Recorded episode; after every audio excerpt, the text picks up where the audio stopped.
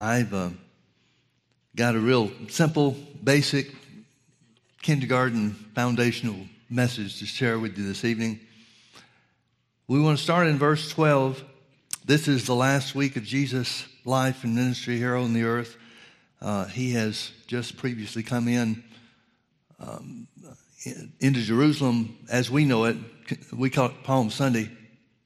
Everybody's singing hosannas to the Son of David, which means they recognized that he was the Messiah, or at least they, they were proclaiming him as the Messiah.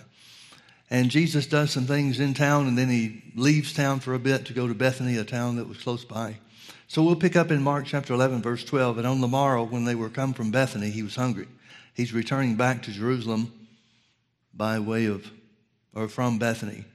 And seeing the fig tree afar off having leaves, he came, if haply he might find anything thereon. And when he came to it, he found nothing but leaves, for the time of figs was not yet. That's a little uh, confusing to us in the English translation, but it simply means that when the fig trees produced leaves, it was a sign that there was supposed to be fruit. I've got a peach tree in my backyard, and it's the same, works the same way. It um, right now it's got purple blooms and blossoms on it, and it uh, produces fruit the same time that it does leaves. So the leaves are supposed to be a sign of fruitfulness, but that wasn't the case with this tree. And Jesus answered and said unto it, No man eat fruit of thee hereafter forever. And his disciples heard it. I want you to notice the word answered. Jesus is hungry. He sees a fig tree, and from, uh, from a distance, it looks like that's going to meet his needs or satisfy his hunger.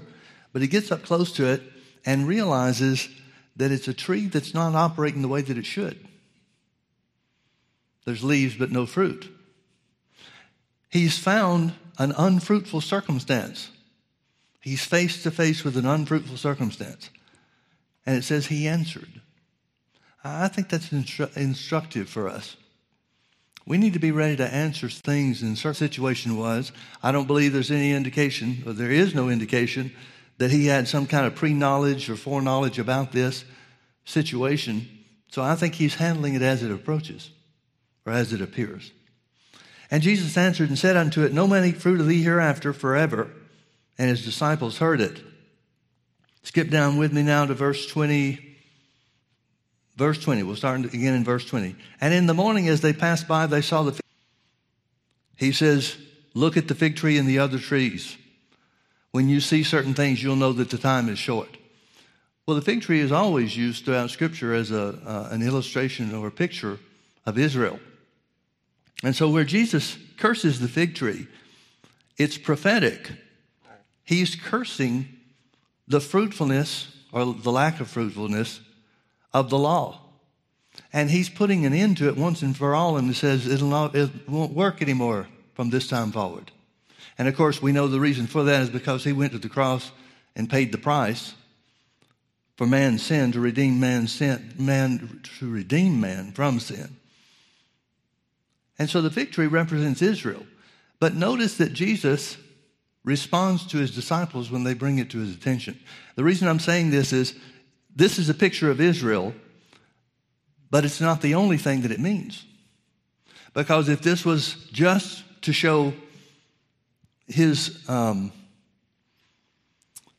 well, his revelation, his revealing about Israel from the time past, and how things are going to be different. If that was all it was, then he would have stopped and explained to his disciples, yeah, this tree is a picture of Israel, and this is what's going to happen, and this is what's going to happen next, and then I'm going to go to the cross, and so forth. But when Jesus answers the disciples, he shows us that this, this uh, picture that represents Israel also represents other things for us.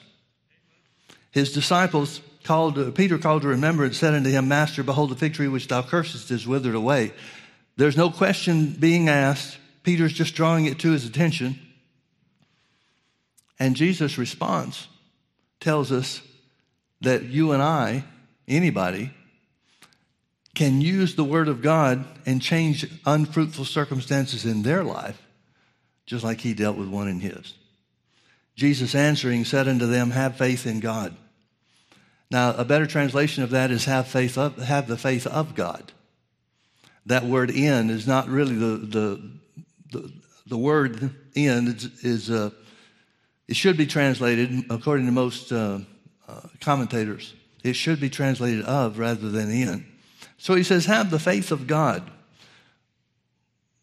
Several commentators speak of that as having the God kind of faith.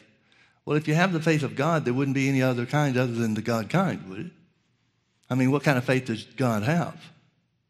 If not the God kind of faith. So he's telling man, he's telling Peter, he left a record for us that we can and should use this thing called faith to change circumstances in our lives. So he says, Have faith in God or have the God kind of faith. For verily I say unto you that whosoever shall say unto this mountain, Be thou removed and be thou cast into the sea, and shall not doubt in his heart, but shall believe that those things which he saith shall come to pass, he shall have whatsoever he saith. There are conditions, but the end result is if you qualify according to the criteria he sets forth, you can change circumstances in your life. Now, this is what Jesus has just done. He's cursed the fig tree, and now he's telling his disciples and telling us too the principles that we can change and overcome unfruitful circumstances in our lives. Now, when sickness and disease attacks our body, that's an unfruitful, unfruitful circumstance. The Bible speaks of divine health. The Bible says Jesus took our infirmities and bore our sicknesses, and with his stripes we're healed. So any sickness and any disease that attacks our body would fall into this category where Jesus used the same kind of faith he said we can and should use to change the situation. When you face lack, financial lack, poverty, or deprivation in any, any uh, material or financial thing, that's an unfruitful circumstance that you can use your faith to change. So he says, Whosoever shall say unto this mountain, Be thou removed and be thou cast into the sea, and shall not doubt in his heart, but shall believe that those things which he saith shall come to pass, he shall have whatsoever he saith. Therefore I say unto you, what things soever you desire, when you pray, believe that you receive them, and you shall have them. And when you stand praying, forgive if you have aught against any, that your Father also which is in heaven may forgive you your trespasses. But if you do not forgive, neither will your Father which is in heaven forgive your trespasses. Now I want you to notice Jesus says, Whosoever shall say unto this mountain. He's showing us what the God kind of faith is. He says, Whosoever shall speak or say unto this mountain. First thing we see about faith that Jesus identifies is that it's released in words. It's released in words. You could have a heart full of faith, but if you don't speak, that heart full of faith won't produce anything. We see this in, um, uh, in operation in Acts chapter 14, where Peter is, uh, where Paul rather, is in a certain town in the region of Galatia, and he gets a crippled man healed. It says Paul preached the gospel and there sat a certain man at Lystra, impotent in his feet, who had never walked. The same heard Paul speak, and Paul perceived that he had faith to be healed. The man is sitting there crippled with faith to be healed. See, it's not enough just to get faith. It's not enough just to have faith. You've got to know how to use it. It's just like money. You can have a bank full of bank account full of money, but it won't do you any good unless you access it and use it. Put it in circulation. So when Jesus says, Whosoever shall say, he's telling us anybody can operate this. Anybody can operate this. In other words, when he says, Have the God kind of faith, he's telling us that we can produce the same results that God did using the same principles of faith. Now, don't get me wrong, I'm not saying that we ought to start creating universes. That's pretty silly. But he's saying that we can change things just like he changed things here on the earth. Now, I want you to look with me a couple other scriptures. Look with me to Romans chapter 12. Romans chapter 12, we'll start in verse 1 just to get the context. He said, I beseech you, therefore, brethren, by the mercies of God, that you present your bodies a living sacrifice, holy and acceptable unto God, which is your reasonable service. And be not conformed to this world, but be ye transformed by the renewing of your mind, that you may prove, or determine by experience, what is that good and acceptable and perfect will of God.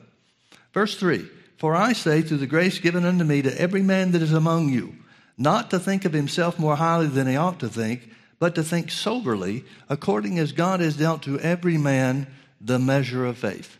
I want you to see that. God has dealt to every man the measure of faith.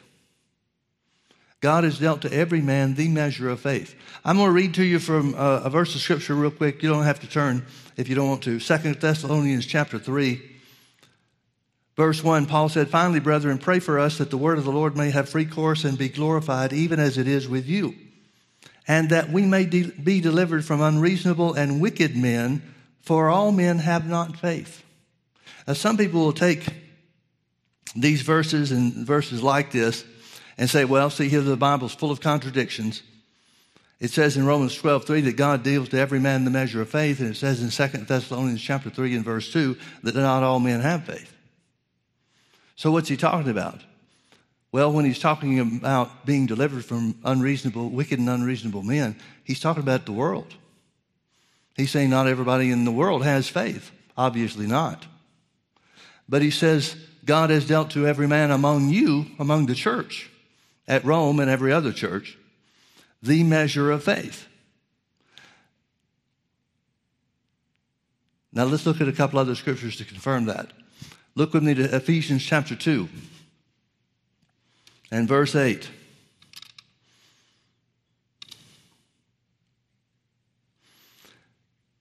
Ephesians 2 8 says, For by grace are you saved through faith, and that not of yourselves, it is the gift of God not of works, lest any man should boast. I want you to notice he says that it's a gift of God. He's talking about salvation, of course, is the gift of God, but faith is also a gift. If God deals to every man that comes into the family of God the measure of faith, then that would have to be a gift too, wouldn't it? We know that Romans chapter 10, verses 9 and 10 say that if we confess with our mouths the Lord Jesus and believe in our hearts that God has raised him from the dead, we shall be saved. For with the heart man believeth unto righteousness, Romans 10 10 goes on to say, For with the heart man believeth unto righteousness, and with the mouth confession is made unto salvation. Confession is made unto salvation. It goes on in that passage in verse 17. It says, So then faith comes by hearing, and hearing by the word. So I want you to realize the supernatural aspect of the Word of God. When we hear something, Salvation is the example that he uses, and it certainly works there, but it works in every other area too. When we hear the Word of God preached, that faith, that Word of God produces, supernaturally produces faith in the hearts of the hearers. You don't have to work to get it. You don't have to pray to have it. Hearing the Word produces the God kind of faith. Now, we know there are things that the Bible says, Paul and, uh, and other writers of the New Testament too, even Jesus said some of these things when he was here on the earth. We know that the Bible tells us that faith is measurable. Paul writes to the Thessalonians and says their faith was growing exceedingly. Jesus talked about weak faith and strong faith. He talked about little faith and great faith. It says in Acts chapter 6 that Stephen was a man full of faith. Well, if he was full of faith, then that would mean somebody could be half full of faith, then, doesn't it? Or a quarter full of faith. The Bible speaks over and over and over again about faith in different measures. And since it talks about faith in different measures, then faith would have to be measurable, wouldn't it? I think some people are like the one talent guy they take the faith that, uh, that is uh, gained by hearing Jesus going to the cross, hearing of Jesus paying the price for us on the cross, and then take their faith and wrap it in the napkin and bury it. Because that's as far as they ever go as far as concerning the things of faith or concerning the use of their faith. But the Bible talks about growing faith. The Bible talks about strong faith. The Bible tells us, indicates to us that we can grow in faith. And we should. We certainly should. Now turn with me over to 2 Corinthians chapter 4. 2 Corinthians chapter 4. Paul is talking about those who minister the gospel and brings the gospel to, to uh, the Corinthians as well as others.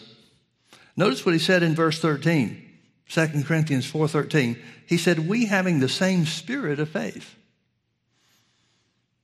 We having the same spirit of faith, according as it is written, I believed and therefore have I spoken, we also believe and therefore speak. Notice that phrase, the same spirit of faith. And then Paul goes on to tell us what that same spirit of faith does. Even Jesus said, if you had faith as a grain of mustard seed, you would say to the, to the mountain, be removed and be cast into the sea, and it would obey you. Again, it's showing us the principle of faith, which is received by hearing the word of God, put in action through words, put in action through confessions. Now, Paul writes to the, to the Hebrews, and he talks about holding fast the profession of our faith. Now, what is he talking about? Is he saying to the Jews, you need to make sure that you hold fast to the confession that Jesus is your Lord and Savior? Well, I'm sure it includes that. But is that the only confession that he means for us to hold fast to? He tells us to hold fast our profession of faith because God is faithful who promised. Well, he can't be just talking about salvation or forgiveness of sins in that context, then, can he? Because it's not holding fast the profession of faith, your faith that gets you into the family of God. When we hear about Jesus paying the price for us on the cross, receive that truth and confess Jesus as our Lord, immediately He changes us. Immediately we become new creatures in Christ Jesus. Therefore, if any man be in Christ, he's a new creature or a new creation. Old things are passed away and all things become new. One of those things that become new is the deposit of faith in our hearts, in our spirits. Now, as we often do, I want you to go back to the book of beginnings, go back to Genesis, and remember what God did when He established the earth. He created everything about the world, looked at it, everything was good. Then He made man. And after He made man, He said it was very good. Now in Genesis 1:26 it tells us the purpose that he had for mankind.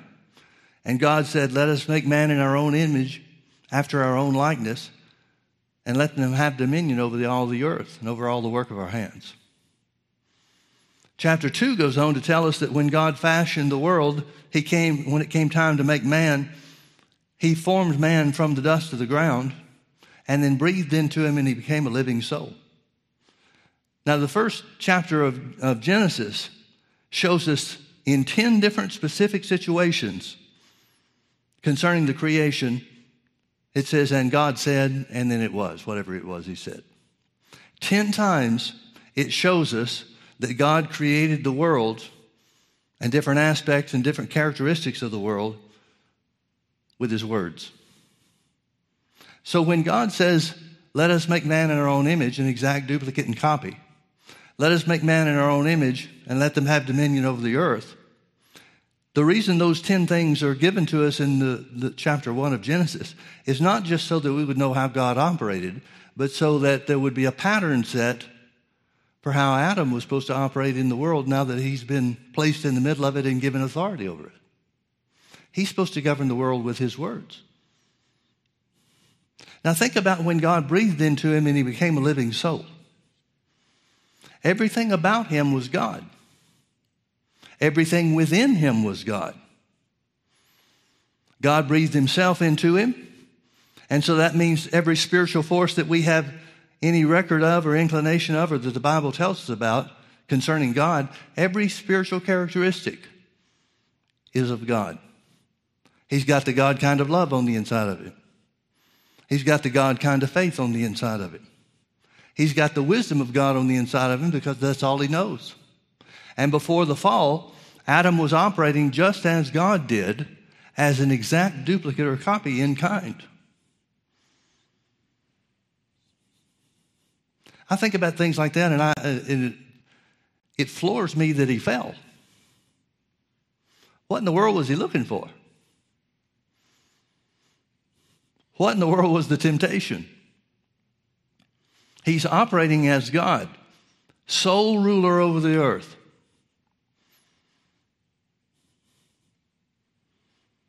Well, what happens to us at the new birth? We quoted a minute ago 2 Corinthians chapter 5 verse 17, but I want to say it again. Therefore if any man be in Christ, he's a new creature, a new creation. One translation says he's a new species of being. Old things are passed away.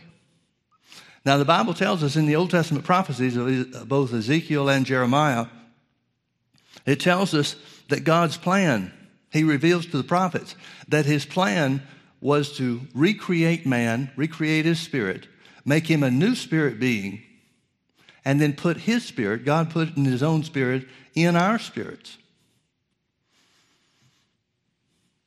Well, then, if that's what happens, thank God it does.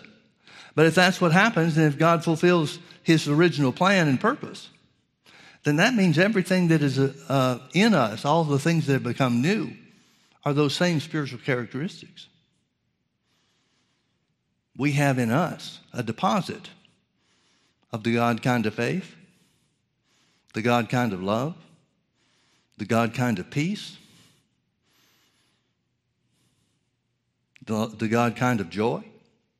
All of those things in Galatians 5:22 that talk about the fruit of the spirit, all those things are new characteristics that are of God that are placed on the inside of us. Now let me prove this to you. Turn with me to Romans chapter 5.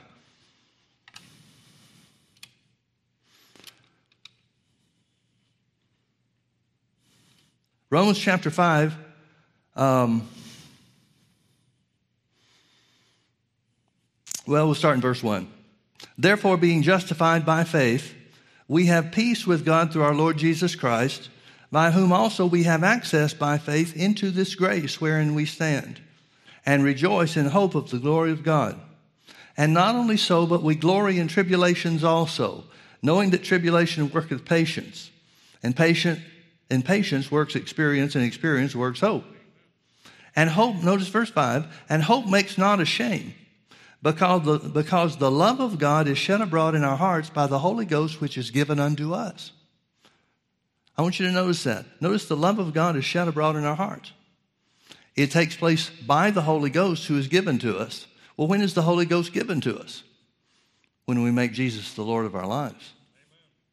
That's when God's presence comes in and dwells within us. And every characteristic of God becomes a deposit or uh, we'll say it this way there's a measure of every characteristic of God that's placed on the inside of us and deposited on the inside of us at the new birth. Every one of us. It's the measure of faith that Romans 12 talks about. It's the peace of God that the Bible tells us of. It's joy. Peter talked about things, believing in things that we can't see causing joy unspeakable and full of glory. We've got a deposit of God's faithfulness on the inside of us when we, when we receive the new birth and what Jesus did for us. Folks, it's a restoration to what Adam had. Now, the difference between us and Adam is that Adam had no experience with sin before these things were deposited in him, and we do. So there's a difference in flesh between Adam and between us compared to us. But there's no difference in spirit. You've got the presence of God on the inside of you. You've got all the attributes of God on the inside of you in a measure. Now, these things can be developed and grown and strengthened and should be. But the deposit is there. The Bible talks about we have the earnest of the Holy Spirit the down payment or the deposit of the Holy Spirit on the inside of us. Well, the Holy Spirit is God, isn't it? How could it be anything other than God's characteristics? You've got a measure of the faith that created the world. You've got a measure of the faith that Jesus said would move mountains. You've got a measure of every characteristic there is of God.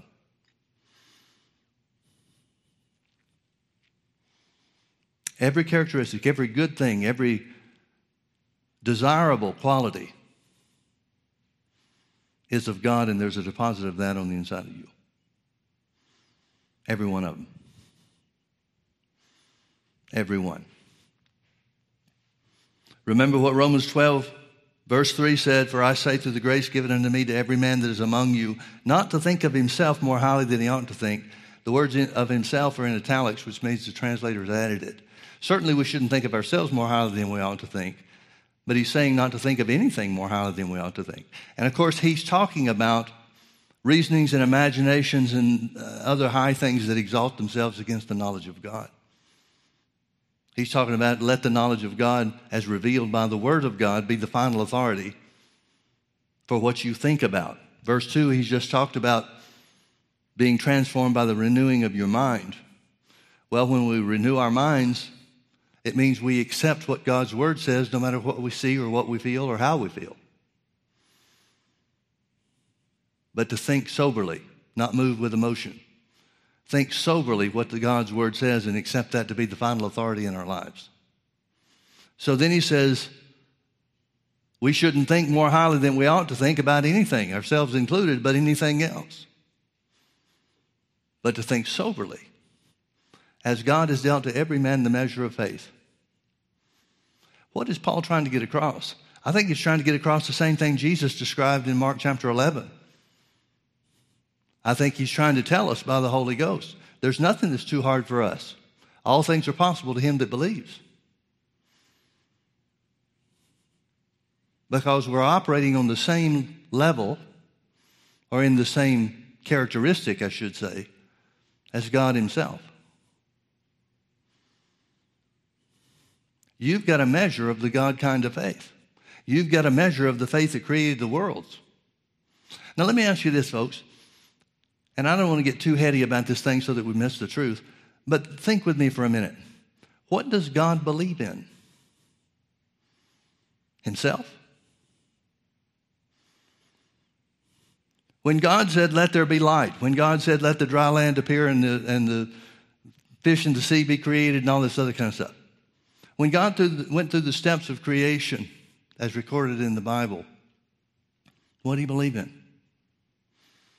He's not looking to somebody higher than him to make good on what he says. He's the top of the food chain. What's he believe? The Bible says we have the same spirit of faith as God. We believe and we speak. What does God believe in? God believed that his words will come to pass because that's the way he set the world up to work. And God shows his eternal intent in everything he said, let, let there be. He's believing in his words. Now, I know the, the example in the analogy breaks down here because we've got the devil as our hindrance. God doesn't have any hindrance. The devil's never been a problem for God. When the devil rebelled and took a third of the angels, God kicked him out of heaven like that. There was not some mighty struggle that God somehow prevailed.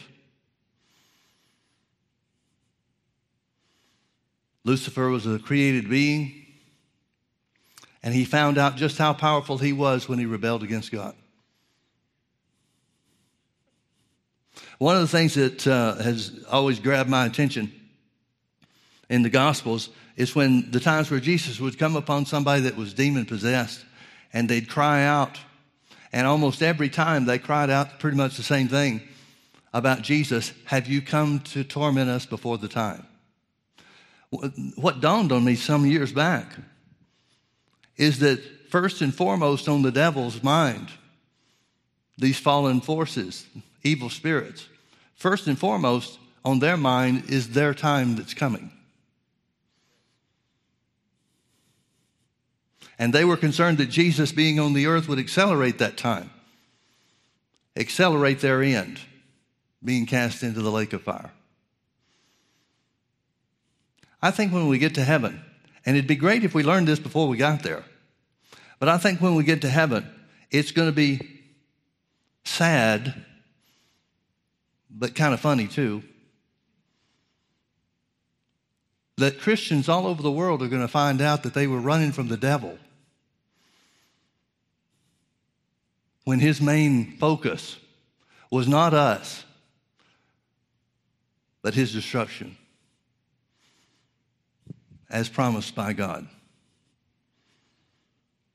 We're concerned about somebody that knows that they're about to bite it big time.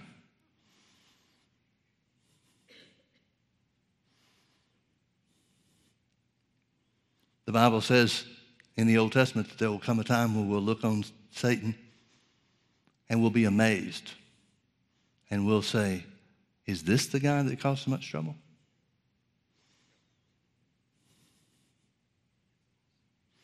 Is this the one that wreaked such havoc on the earth? When we see him for who he really is, we come to realize that there's nothing to be afraid of.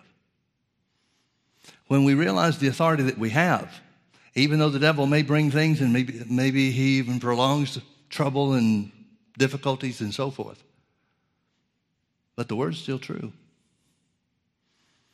We have a measure of the God kind of faith, the faith that created the universe. And God knows that that deposit, though not fully matured, that deposit of faith, his faith, can be developed and can grow, can be cultivated, so that we always have sufficient power to overcome anything and everything the devil does. How would God be fair? And how would God, the Bible says that God is interested in us putting his enemy on the run. He left us here on the earth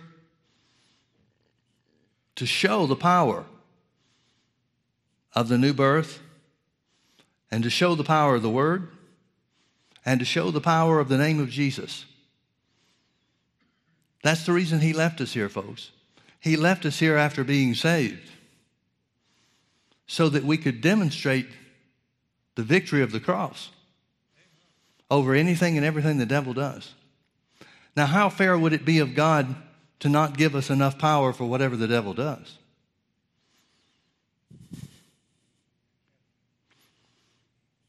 It's like God is choosing equipment for us as his new children to do battle with his mortal enemy, Satan.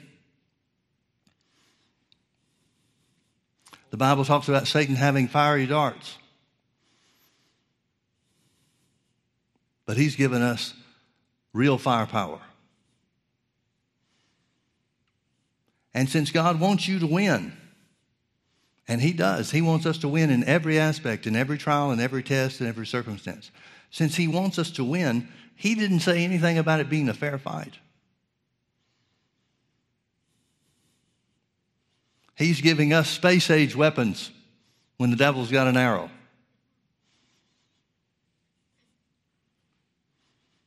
He's ensured your victory, folks. That's why the Bible says things like, There is no temptation, difficulty, test, trial, or affliction that's taken you but such as is common unto man.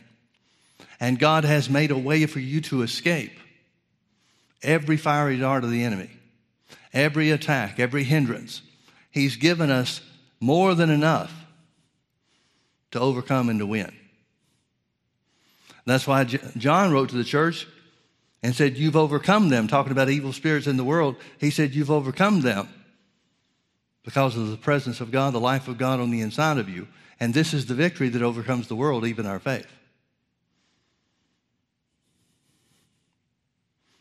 This faith, which comes supernaturally from feeding on the Word of God, is more than sufficient to bring you out of any trouble you encounter and to set you on high as the victor.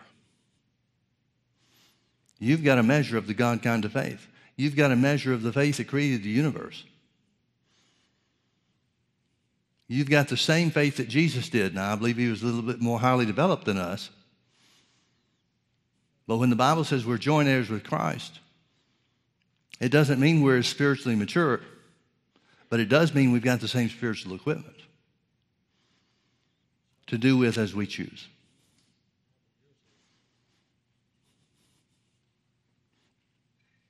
Have faith in God.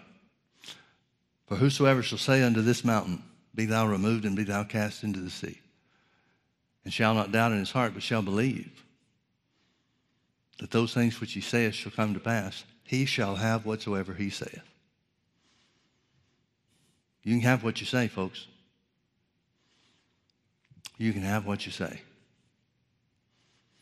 Therefore, our mouths should be fountains of goodness and blessing. We should be speaking continuously about healing and health, sufficiency and abundance, peace and joy. We should recognize that even because we're still in this world, even though the devil attacks us, it's just temporary because we know how he is overcome. We know how to put him to flight. We know that the words of our mouths can change things. I was listening to um, a recent message by Rick Renner, good friend of ours, who pastors a church in Moscow. And he's uh, um, one of the best Greek scholars of anybody I've ever met. And he talks about how that in James chapter 1, when it says, Count it all joy when you fall into diverse temptations, test trials and afflictions, knowing this, that the trying of your faith worketh patience. He talked about that word patience meaning endurance. He went back over to this word prove in uh, uh, Romans 12 3 talking about proving, or verse 2, I guess it is, where we prove the good and acceptable and perfect will of God. And he brought out the meanings of those Greek words in such a way that he said it's not a matter of if you win, it's just a matter of when it appears. That's the endurance or the patience, which Paul wrote to the church and said, You have need of patience after you've done the word that you might receive or obtain the promise. He talked about faith and patience together being the victorious sequence. That when the devil brings problems to us or against us, the devil wants to find out what we're made of. He wants to find out just how serious we are about believing the word and confessing the word. But thank God because of the power of the word that's in us because of the deposit that God's made in us when He changed us, made us new creatures, new species of beings. That victory is just a matter of time. And that's what the devil always tries to bother us about, isn't it? Time. The devil seems to have the, well, he knows better than this. He wants us to think that a delay means there's something wrong. A delay means we're not really in faith, or a delay means that our faith isn't going to work because of some sin in our life or unworthiness on our part. But, folks, the unworthiness part is long gone. We were unworthy, and that's why Jesus gave himself for us. But ever since we've been born again, we're worthy because of who saved us, not because of what we do. It's impossible for there to be an unworthy Christian because God doesn't measure based on whether you fall, fall or stumble. God measures based on who's inside you. God measures by who saved you. So victory's already won. And we have weapons in this warfare we're in that are mighty through God to the pulling down of strongholds. If we ever learn to conquer our minds, we ever learn to conquer our thoughts and bring every thought into obedience, captivity to the Word of God, then there'll never be a time, never be a time when we don't win. God has stacked the deck so much against the devil Then all it takes is for us to hold fast the profession of our faith. That's all there is to it. Now, that's easier said than done in many cases, but it works every time. You've got a measure of the faith that created the universe. Brother Hagin used to have us say that when he'd teach along these lines. It's something that he did starting as a teenager, I guess. But he just have us confess I've got a measure of the faith that created the world. Now, folks, what that means is God's word that created the world is more powerful and more sure than the world. The world will change if your words don't. The world will change if your confession holds true.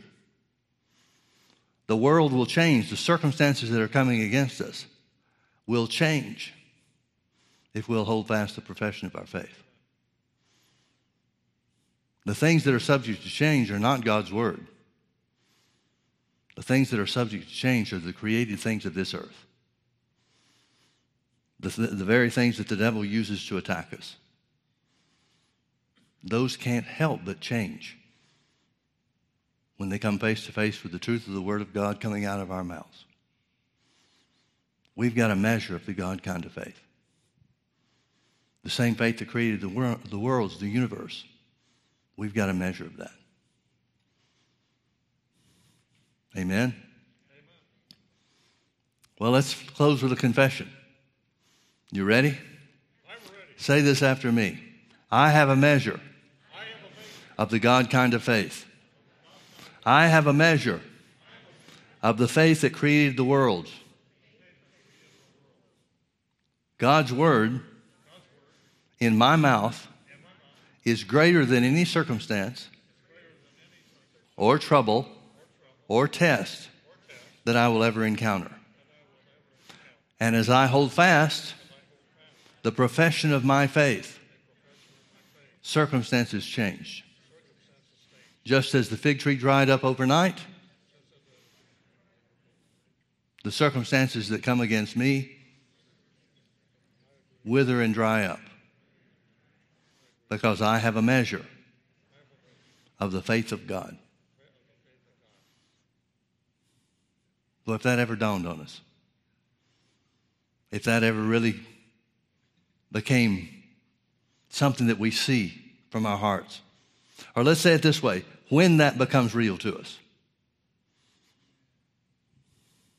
the devil has nowhere to go.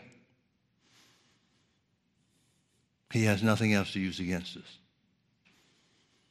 We have a measure of the faith of God. Let's pray. Father, we love you and we thank you so much for your word. We thank you for what you've deposited, deposited in us. We thank you, Father, that we have a measure of the God kind of faith, the faith that created the worlds. We thank you, Father, that victory is assured and completed because of Jesus' sacrifice. So all that's left for us is to hold fast our profession of faith. And we'll do that because we know you are faithful who promised. Thank you, Father, that the devil is defeated and the victory is ours. In Jesus' name, amen. Amen. God bless you. Thank you for being with us.